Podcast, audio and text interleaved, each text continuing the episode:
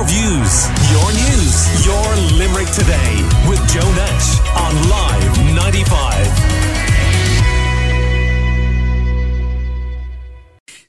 the first in person Limerick LGBTQ Pride Festival since the pandemic began will be, take place in Limerick from the 4th to the 9th of July. Limerick's Pride Festival was officially launched by Mayor of Limerick City and County Daniel Butler at the Hunt Museum. A series of events will be hosted across multiple venues in Limerick City, with the annual Limerick Pride Parade taking place on Saturday the 8th of July. Live 95's Nigel Dugdale was at the launch and spoke to some of the people who've been working behind the scenes to make the festival happen.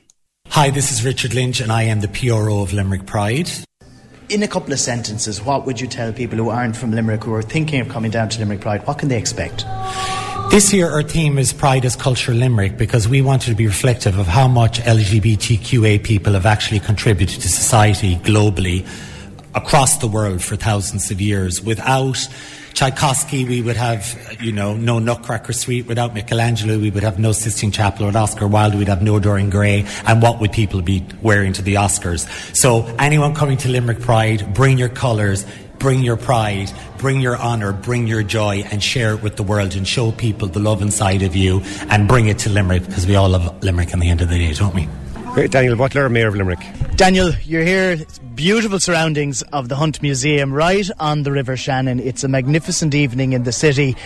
Limerick has come a long way, both in terms of its own reputation, its own look, its feel, but also with the Limerick Pride Festival.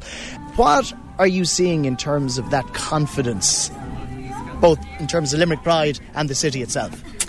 Well, you know, in a lot of ways, for many years, we kind of felt uh, we were, we're the second citizens of, of Ireland, and we kind of learnt that we had to kind of get over it and get on with it. And I think once we started to get on with it, there was a maturity that came with it and a confidence that came with it. And there's a new generation there that have an ability to express who they are, their identity uh, as Limerick citizens in, in its diverse nature. And it's, it's those individuals, those young people that are breathing a new sense of life into the city and actually giving me energy as well as an older person and an older generation to be able to, to be proud, proud of who we are and what we are and what we've become and under the understanding that we've done it ourselves in our own way, in our own terms. And there is a kind of a streak of independence in Limerick people anyway. They kind of tend to do it their own way anyway. So it kind of uh, lent itself to our natural character. And um, I think Pride, one of the oldest prides in, in the country, uh, has been doing that year in, year out. What is our identity? Who we are? And we're going to express that with pride and a clarity of thought and purpose. And each year, each team um, adds to the diversity and the strength and the depth of that of that identity. I've always noticed with Limerick Pride that you go to other cities and you tend to sort of think about that big parade that comes banging down the centre of town and then heading off to the big nightclubs. Limerick has tended to have a pride that is much more family orientated, which I've always found really, really interesting. What are your thoughts? Yeah, I mean, I got to speak at last year's Pride, which was the team was family. So, like, even the identity of family is very diverse. So, at that, I shared about my own family. My my my daughter is not my is not my biological daughter, but she's my daughter. Um, and so our family isn't a traditional family.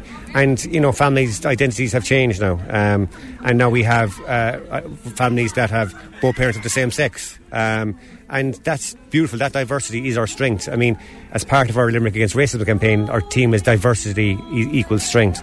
And here, in the very same location, only a few days ago, we had Africa Day, celebrating the incredible cultural diversity in our city that really has become our strength.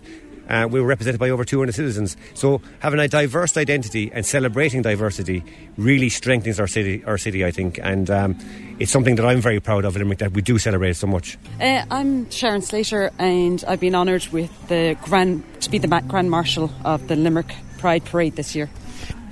Tell me about the moment you were asked to be uh, the Grand Marshal, and you know what does it mean to you? Um, so when I was asked first, uh, I was taken aback. I was I was thinking, you know, is this for me? Is this something that I could do? Um, or if who was I? Was I important enough to represent anybody? And I realised that representation is vitally important um, because somebody might see me and see the work that I've done through the years and realise that I'm I'm also gay. That there's this other side of me that they never knew, and it might make them think a little bit more about the gay community or a little bit differently.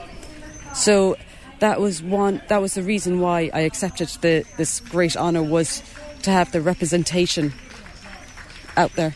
Sharon Slater finishing that package there from Live 95's Nigel Dugdale about the launch of Limerick Pride and the parade itself takes place on Saturday, July the 8th with uh, the Pride Festival running from the 4th to the 9th of July. Your views, your news, your Limerick today with Joe Nash on Live 95.